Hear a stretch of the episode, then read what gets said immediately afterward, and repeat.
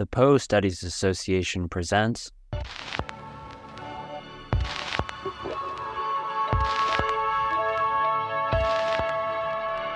Hi, and welcome to Poecast, the Poe Studies Association podcast, where we discuss Edgar Allan Poe and track recent trends in Poe studies. I'm your host, Caleb Doan, visiting professor in the English department at Grand Valley State University. Our episodes are produced by GVSU's Digital Studio. Today's guest is Dr. Kelly Ross, Associate Professor at Rider University and specialist in early and 19th century American and African American literature. Among other writings and accomplishments, she co edits the journal Poe Studies, History, Theory, Interpretation, and contributed to the Oxford Handbook of Edgar Allan Poe. Our discussion today focuses on her first book, Slavery, Surveillance, and Genre in Antebellum United States Literature, published by Oxford University Press this year in 2023. Hi, Kelly, and thank you so much for joining us. Hi, Caleb. It's so great to be here. I'm really looking forward to talking with you. Can you start by telling us about yourself and the origins of your book? Sure. I'm from Virginia and I went to undergrad at William Mary, and then I got my PhD at UNC Chapel Hill. My first job out of grad school was at GVSU, where you are, and um, now I'm at Rider University. And the origins of the book are Poe. so I I read the narrative of Arthur Gordon Pym in grad school, and I was just fascinated by it, um, especially the fact that it was published in 1838, so before the first Dupin tale, which is generally thought of as the first detective story. But in Pym, there's all those same tropes of detection, like secrecy and disguise and concealment and ratiocination and tracking fugitives.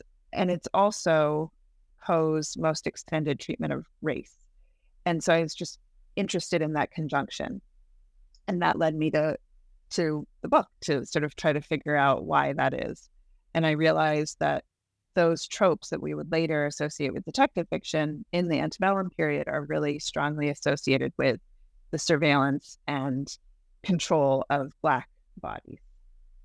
Uh, yeah, your book is it's so exciting to read, and I think it's bound to influence the field of American literary studies. Just the way that it opens these new critical framings of these canonical antebellum works and these understudied ex-slave narratives and just re recrafting our idea of detective fiction or as you say detection fiction. Could you define these two really key topics for us uh, surveillance and sousveillance for our audience?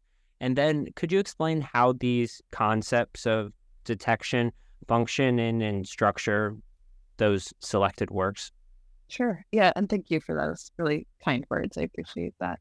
Um, so, Steve Mann is a surveillance theorist, and he coins the term sousveillance, watching from below, by replacing the prefix sur in surveillance above with sous below. So, surveillance is watching from above, sousveillance is watching from below.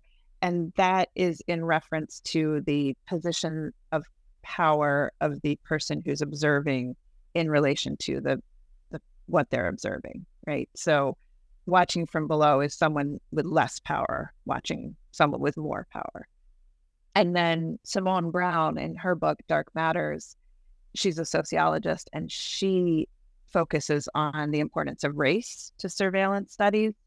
And so she's interested in the dynamics of racializing surveillance, which is the control and tracking of Black bodies um, through in the antebellum period, it would be people like slave patrollers, overseers, slave catchers. And then the flip side of that is dark surveillance. So the the way that people, um, enslaved people, are always watching back, you know, watching from below. And she goes on to say that dark surveillance isn't just watching; it's also using the experiential insight of plantation slavery to resist surveillance, racializing surveillance. So that's kind of the theoretical framework that I'm working with, um, Simone Browne's work in particular.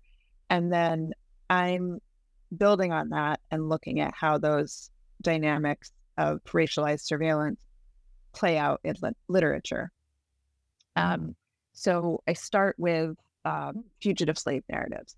And I'm really interested in that period of that genre from 1825 to 1840, which is generally not the period that people pay most attention to. Um, you know, Douglass is later. Uh, people kind of pay more attention to the 1840s, 1850s.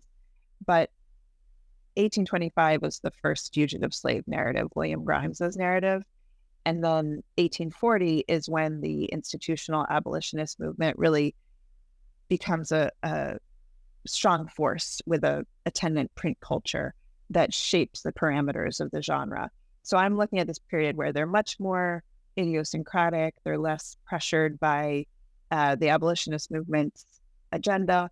And in that period, these ex slave narrators are really focused on the dynamics of surveillance and sousveillance. And so those slave narratives, because they're not kind of like geared to the moral suasion program of the American Anti Slavery Society, these authors have more freedom to focus on the dynamics of watching from below. And they really detail like all the ways in which um, enslaved people are being surveilled and controlled but also they reveal the ways that enslaved people are watching back. So, you know, for example, William Grimes talks about evading slave patrols by passing as white, and he really goes into detail about the mechanics of that. Um, or he talks about how he um, uses knowledge that he gains about his overseer in order to negotiate for better treatment from the overseer. You know, so he's taking agency and, and using the results of his spying in order to create slightly better conditions for himself. So basically, like I start the book by really foregrounding the dynamics of racialized surveillance, but also the agency of enslaved people in these slave narratives where they're really like putting themselves um, forth as experts in this area that they are essentially you know surveillance theorists and they're showing the agency of enslaved people in watching and using the knowledge that they gain from watching in order to escape or rebel or create better conditions for themselves. And then from there, in the rest of the book, I go on to look at how that kind of works in various literary genres and literary works. What I think is really important about literature and why this book brings something else to the field in addition to Simone Browne's amazing work, is that, you know, she's a sociologist. She's looking at the real world biopolitics of power. These literary works are imaginative, and sometimes they upend the real world biopolitics, you know, and, and they imagine different configurations of power. And so we can kind of see these really fascinating um, literary engagements that destabilize that binary of racializing surveillance and dark surveillance or you know the same person can be both a surveillant and a sousveillant at the same time and you can have black overseers like babo in benito cereno um, you can have white surveillance um, like in frederick douglass's um, the heroic slave. So there's all these ways that you know literature kind of mixes this up and shows that this binary isn't the only way to look at things. And it gives us kind of like worlds of possibility to examine. Yeah, absolutely. And and one way that you do that is through your look at genre and your specific view of genre analysis. Could you just take a, a second to explain that to our listeners? Because I think that it's really helpful as you think of you know how literature is impacting the real world, even as it is distinguished from it. Mm-hmm. Yeah. So, I mean, I think genre is a way of triangulating between readers, writers, and society. Um, and so it's, you know, allows us to think about the way that socio historical forces shape and pressure literary works.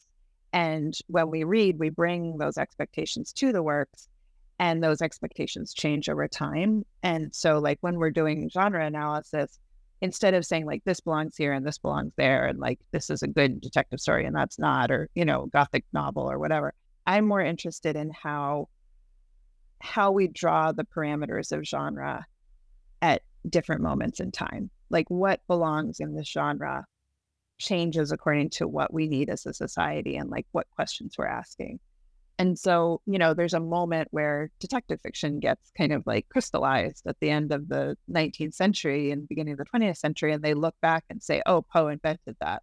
But that is really end of the 19th, early 20th century socio historical forces that are conditioning that moment of selection of Poe.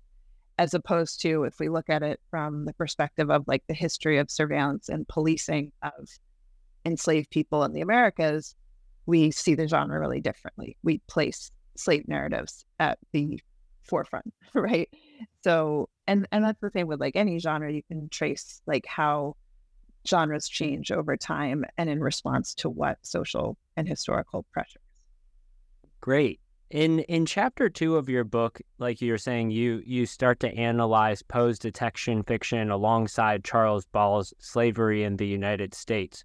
Since some of our listeners may be unfamiliar with Ball, can you introduce him and his narrative to us and then talk about your comparison of inconspicuous and conspicuous detection in their works? Sure. Yeah. Um, Charles Ball was an enslaved man. He was enslaved in Maryland and he was married. And so he was uh, born probably 1781, I believe. So, you know, late 18th, early 19th century. He was enslaved, he was married. He was sold at one point and forced to march to South Carolina in a slave coffle. Um, and then eventually he was enslaved in Georgia. And from Georgia, he escaped and walked back to Maryland. And he reunited with his wife and children and then lived as a self emancipated free man for 20 years in Maryland eventually he was recaptured and reenslaved. And while he was reenslaved, his wife and children, he remarried, but and they were legally free, but they were captured, kidnapped, sold into slavery. And so by the time he escapes again from this second enslavement, um, he finds out that his wife and children are lost to him. They've been sold and there's no way of finding them again. And so he just stays in Pennsylvania um, instead of going back to Maryland and it, that's his narrative of this it's called slavery in the united states and he first publishes it in 1836 as told to isaac fisher who's a, a white anti-slavery supporter. And then it gets picked up by the american anti-slavery society and republished in their cabinet of freedom book series. And then it gets republished throughout the century you know in different forms and abridged and that kind of thing. It's it's quite popular um, and it's a fascinating narrative. Um, so, in that narrative, Charles Ball actually solves a murder mystery. Um, there's like a little embedded murder mystery story where a white woman is kidnapped and Charles Ball is blamed for the murder. And so he ends up having to, or, you know, chooses to solve the mystery in order to prevent himself from being tortured and killed as punishment. And in that little story, he uses the techniques of surveillance to to find the, the kidnappers and solve the crime. And he leads the there's a white posse who's out to try and find, you know, the the criminals, and he teaches them, he guides them through the techniques of surveillance in order to find these criminals. But then at the end, you know, he solves the murder, he he finds the criminals, and the posse just they don't give him any credit. You know, they just they're like, well, we're not going to kill you. And that's that's the best that you're going to get. So that's what I call inconspicuous detection. He's using the techniques of surveillance that are usually kept covert, right? Because if you're trying to escape or um, foment rebellion or, you know, even just like visit a loved one at night, you want to keep those techniques secret. You don't want to call attention to them. These techniques are generally inconspicuous and then also Charles Ball doesn't get any credit for for the solution that he provides, right? He is dismissed uh, immediately and everyone forgets about him. And I compare that to Dupin, who, like I said before, gets credit for being the first detective, literary detective, right? Poe gets credit for inventing the detective story. So his contribution to the genre is conspicuous as opposed to these other authors, you know, particularly authors of color whose contributions to the genre have not been recognized and are inconspicuous for that reason. And then also Poe's Dupin's methodology, he has this narrator who mystifies his way of solving the crime and then uh, publicizes him, right? So Dupin gets credit for solving the crime, for being this brilliant mastermind, because he has this essentially publicist working on his side and um, in the narrator. And so his detection is very conspicuous, and both he and Poe get credit for it. So that's the the contrast I'm trying to make there between inconspicuous and conspicuous detection. Can you also discuss your reading of Pym, which you say the narrative of Arthur Gordon Pym is really where Poe first develops detection fiction for himself in his oeuvre. You persuasively cast this new reading of the novel's much discussed shifting power dynamics by marking Pym's performances of surveillance and sousveillance. Can you further explain how the relationship between power, race, and modes of detection works in the narrative of Arthur Gordon Pym? Yeah, absolutely. And I mean, that's really where this book started. So I have right a lot that I like about him. I think all of us are just fascinated with this book, right? It's so obsessive. Yeah. So the question is power, race, and modes of detection. I'm gonna I'm gonna try and rein it back in. Um, so basically, I think what's happening in Pym is Pym learns how to surveil by occupying the position of a escaping slave at the beginning of the novel, right? He's in the hold of the ship and he's, eh, you know, disguised, he's concealed, and he's it, it, he's suffering. He's, um, you know, trying to make this journey to get out of this area without the rest of the ship finding out that he's there. Uh, there's all these racialized illusions that come up in that section. And so Poe is putting Pym into the place of a person of color and he's living that experience on the Grampus. Right. And then um, when Pym finally gets out of that situation, he uses that experience of being a disempowered, marginalized person and the, you know sort of like the lived experience of that in order to overthrow the counter mutiny that has taken over the ship he um you know he bands together they they don't have any weapons they don't have any power but they want to take over and so they use pym's techniques of surveillance disguise concealment um spying and you know like kind of creating this masquerade in order to overthrow a more powerful um, group of people. And so, in that initial series of episodes, Poe is acknowledging the power of surveillance and the way that it can give disempowered people a way to um, resist and overcome and and that it, that it's a way of knowing the world that comes out of this disempowered um, marginalized experience. But then, in the very act of overthrowing the counter mutineers, Pym puts whiteface on, right? So he he dresses up as a ghost and he uh, whitewashes his face.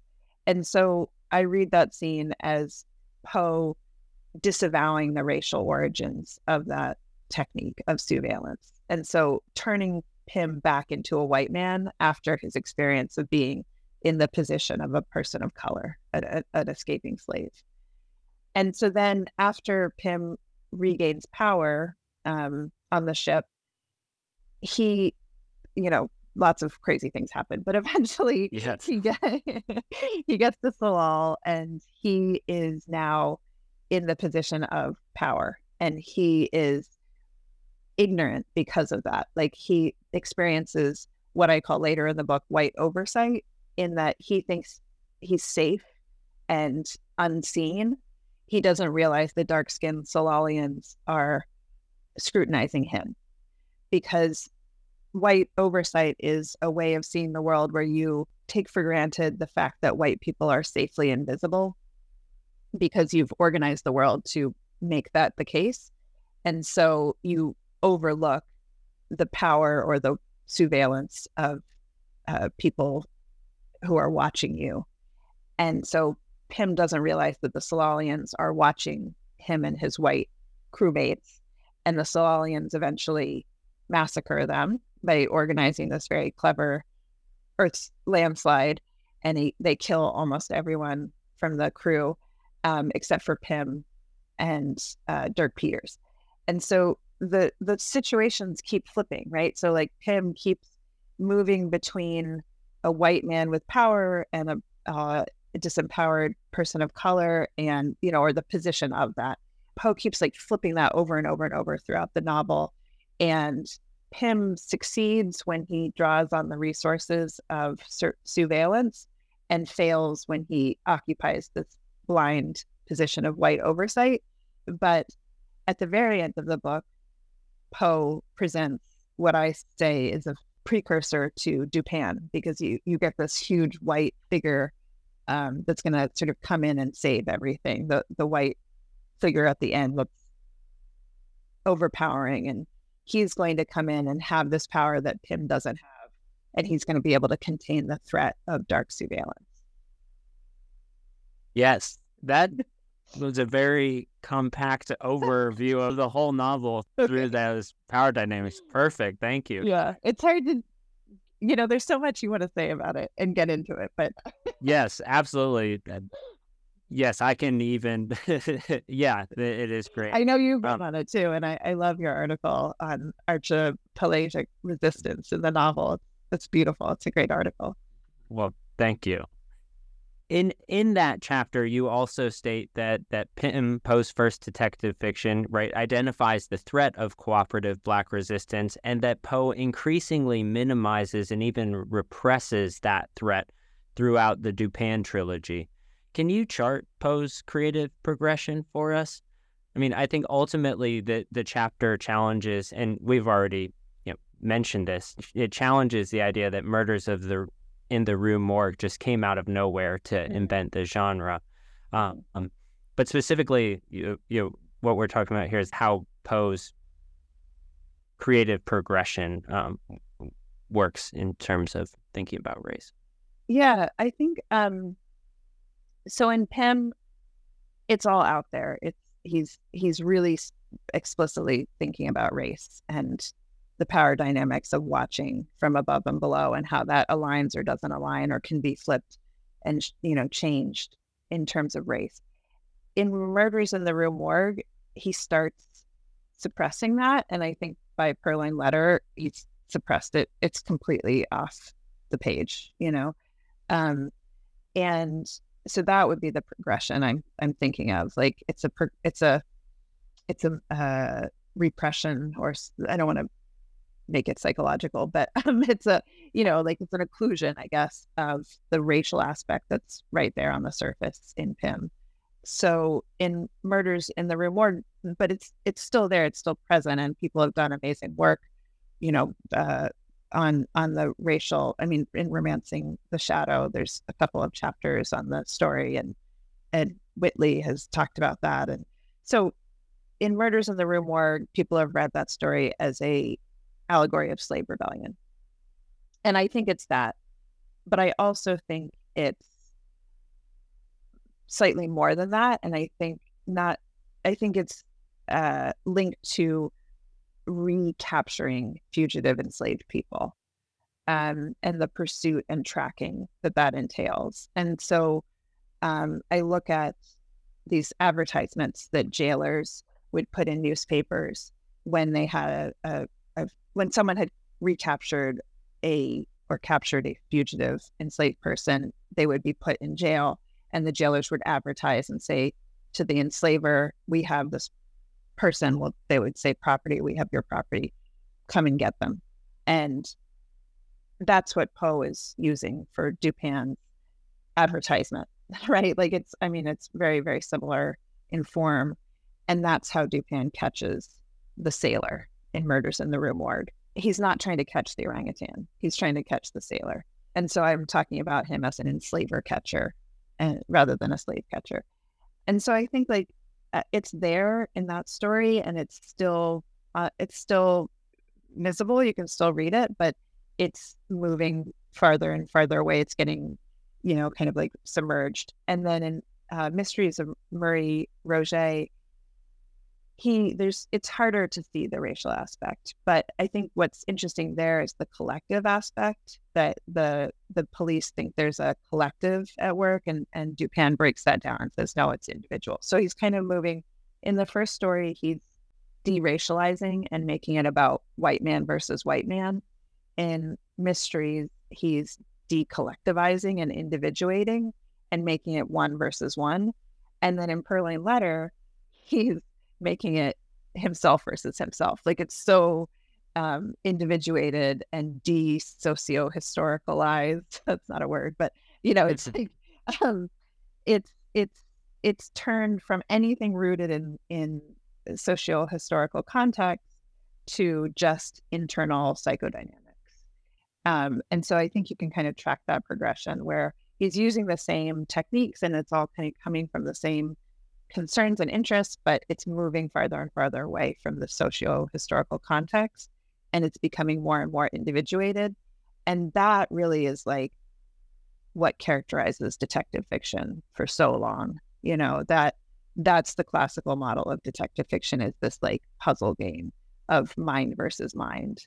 And I think that's why it's been so hard to see the genre as anything but this conservative you know, like reestablishing social power, reestablishing um, the status quo because of Purloined Letter. Mm, right.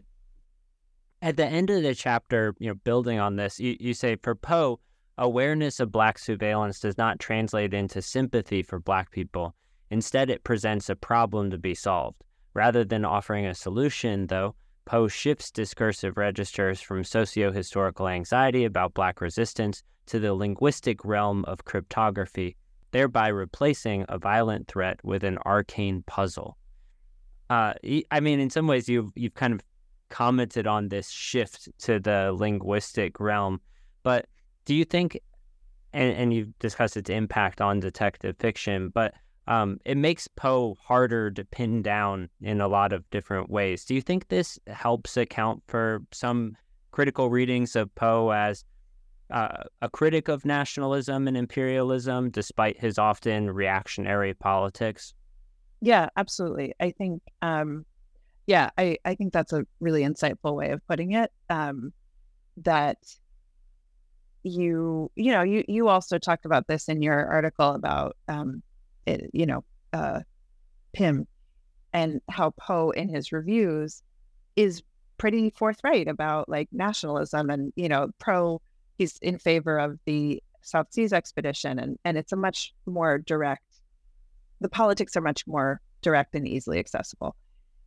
In the fiction, it's not, it's weird and it's difficult to pin down, as you're saying. And, and so like you can kind of look at the criticism versus the you know, like Poe's uh, literary criticism or reviews versus the fiction.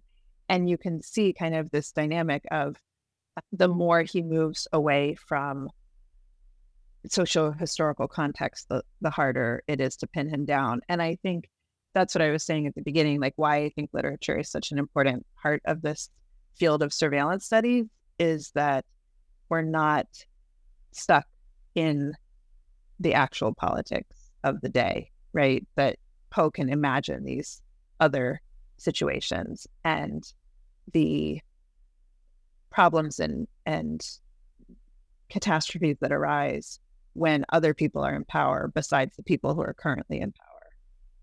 And so because he can imagine that, then it's hard to say like is he imagining that and he wants it or is he just imagining that mm-hmm. because he has an imagination, you know, and and yeah, I don't know. I, I think um, that's probably why the people that we read are the people that we read. It's the people who allow us to kind of like think through problems that continue and um, problems that speak to us, you know, um, and, and not just shutting down or or like answering a question speaking of thinking things through one one text that that you didn't include in your chapter on poe was hop frog which really? is has often been read as this kind of like virtual slave mutiny did you consider adding that into the book or do you think that that you could there's an interpretation available like through the realm of surveillance and sousveillance yeah, I I never thought of including that because it didn't occur to me as, as being about you know I mean, yes, racial certainly, but not the su- surveillance, surveillance. But um, yeah, I guess the the way that the chandel the the orangutans are lifted, you know, on the chandelier, hoisted um, above the crowd, and so the whole crowd is looking up at them, and they're looking out at the crowd. But then Hop Frog is above them, you know, there is certainly like a dynamics of vision that is staged vertically. Um, and and then there's the masquerade, obviously, as well. And um, you know, so like I do think there's a lot that you could do with the masquerade aspect of it in terms of Babo and Benito Cereno. Yeah. And the way that Hop Frog, Hop Frog is staging this masquerade in order to take power and enact revenge um, or or you know rebel and he's doing it through this this masquerade uh, performance that like turns the king's weakness against him. Like he hop frog recognizes the the king's weakest point because he's always watching him and he figures out how to take advantage of that. And he does that via masquerade and that is what leads the king and his ministers death and that it's presented or staged as a elevation of these people but then Hop frog is above them watching over them. Yeah in some ways that image show all of the complexities that you talk about and how some it sometimes they overlap uh, in different ways or those yeah. positions are so kind of fluid sometimes. Exactly yeah. I certainly recommend everyone to check out um, slavery, surveillance, and genre. Not not just you know chapter two is amazing, but then the whole book is is really really worth reading. So at this point, I'd like to shift from our focus on the book to talk a bit about process. So Kelly, could you talk to us about how you went into to researching and writing this book? Uh, do you have any particular insights you like to share? And maybe you if you want to talk about some research tips or some writing tips about how you uh, got yourself through the writing of the book? I it's I, I feel like I shouldn't give anyone advice because you know it's, it's such a struggle. But um, I guess that would be my advice, just that it is a struggle and we all struggle. Um, I think for me, one of the biggest struggles that I had was that I was trying to bring together fields where people don't generally read the same things. Um, even though we all do American literature, like the people who are interested in Charles Ball's fugitive slave narrative are often not the people who are interested in Poe's Dupin tales, you know? And so I was trying to bridge audiences and thinking about how to write in a way that would speak to both of those groups of people. So that I think that's what I struggled a lot with. That's what took me a long time. And the solution to that, as best I found, was just have as many people read your work as possible because people are incredibly generous in our profession and love to read. You know, we all just love to read. And so, um, you know, when I, especially when I was a grad student and a, a junior professor, I, I was really nervous about approaching people and asking if they would be willing to read a draft. But you know, whenever I did, people were just so generous. So I, I, I wish I had kind of realized earlier that that's that's okay to do, and and that people are just really, really generous and kind and want to help you. Um, and so that's that would be my advice: is like share your work early, share your work often, and you know, and then pay it back to other people when they ask you. But I think we all enjoy that kind of like conversation and trying to be aware that it's a long process and you know, like not beating yourself up if it, if it takes you a while. Yeah, it's just being being patient. Patient, um, exactly. yeah, yeah. Well, it was you're worth all of the all of the patience. That's really kind um. Yeah. Um, one one cool thing about your work, and and it's evident in uh, slavery, surveillance, and genre, but it's also evident in your your chapter in the Oxford Handbook of Edgar Allan Poe uh, called "Deciphering Dupin," which connects Poe to computing and mass surveillance, is the way that you connect the antebellum world to the present moment. Could you just talk a little bit about about how you bridge those those two time periods and those two worlds? Yeah, absolutely. Right, but at the same world. yeah. right, exactly. Yeah. Um, yeah. Um, I think Jeff Insko, I really like his formulation in um, History, Abolition, and the Ever Present Now.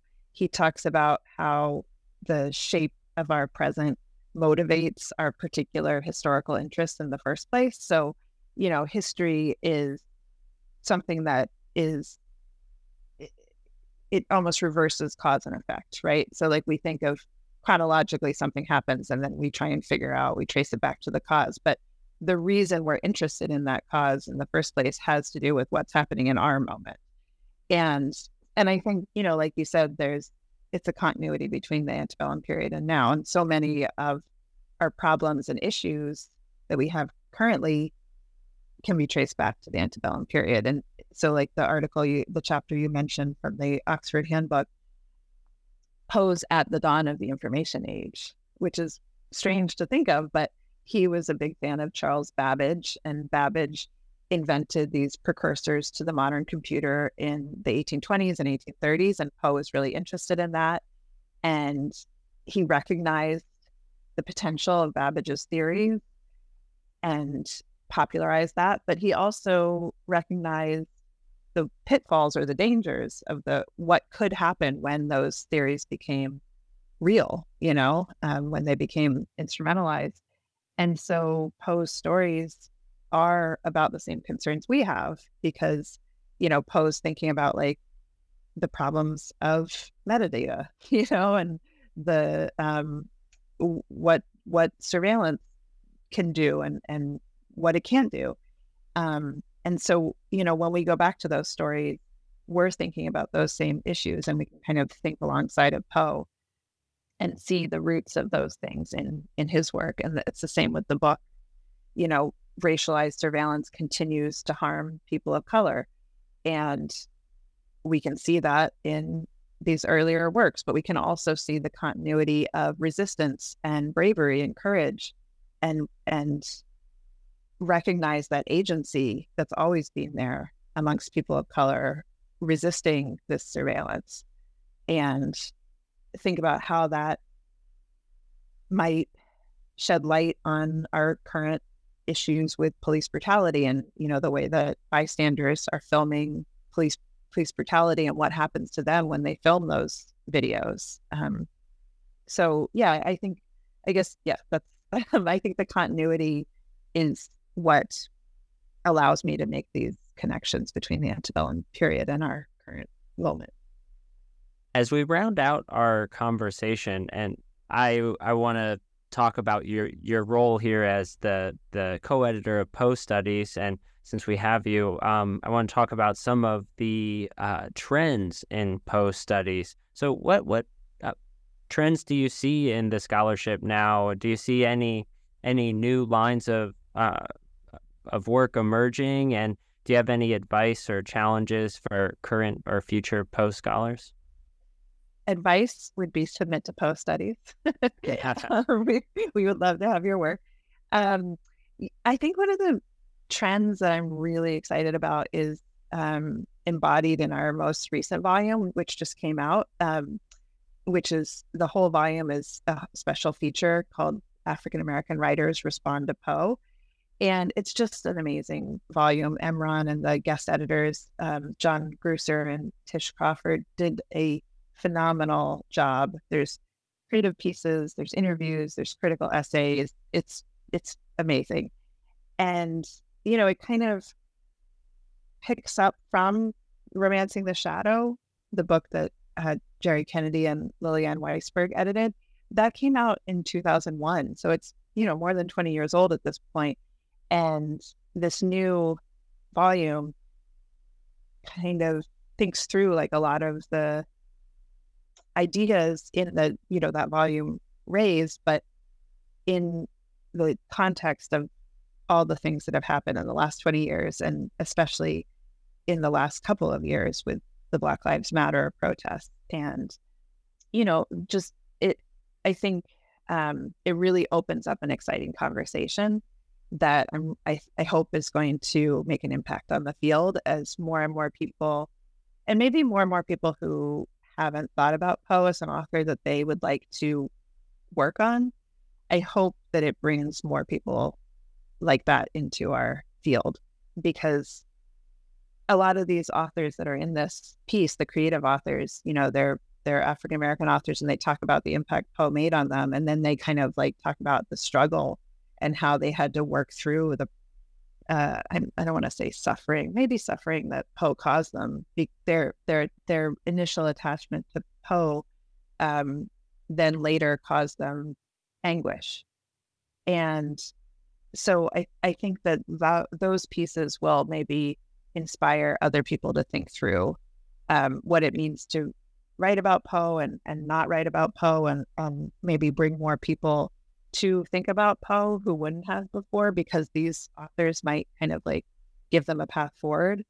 Um, and I really think our field needs that, right? I mean, we we need more voices, different voices. We need more perspectives, different perspectives, bringing their experiences to Poe and and to what Poe does and you know the things that he's talking about. So I'm really excited about that volume.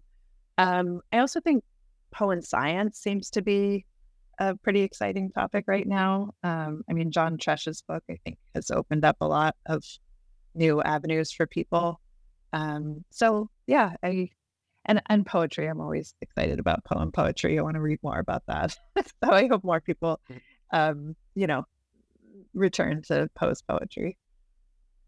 Yeah, all everything you said there just in it, it is amazing the continued relevancy of Poe and in all of these new and ex- mm. unexpected and exciting um, and sometimes problematic uh, you know, ways. Um, and yeah, well, thank you so much for joining us, Kelly.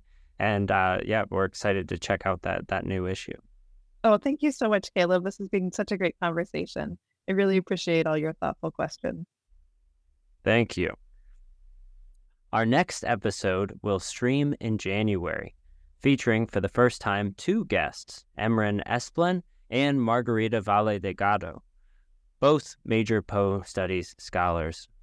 This episode will mostly focus on their co edited collections, Translated Poe and Anthologizing Poe editions, translations, and transnational canons. If you have questions, comments, or ideas for future episodes, write me at poecastmailbox at gmail.com.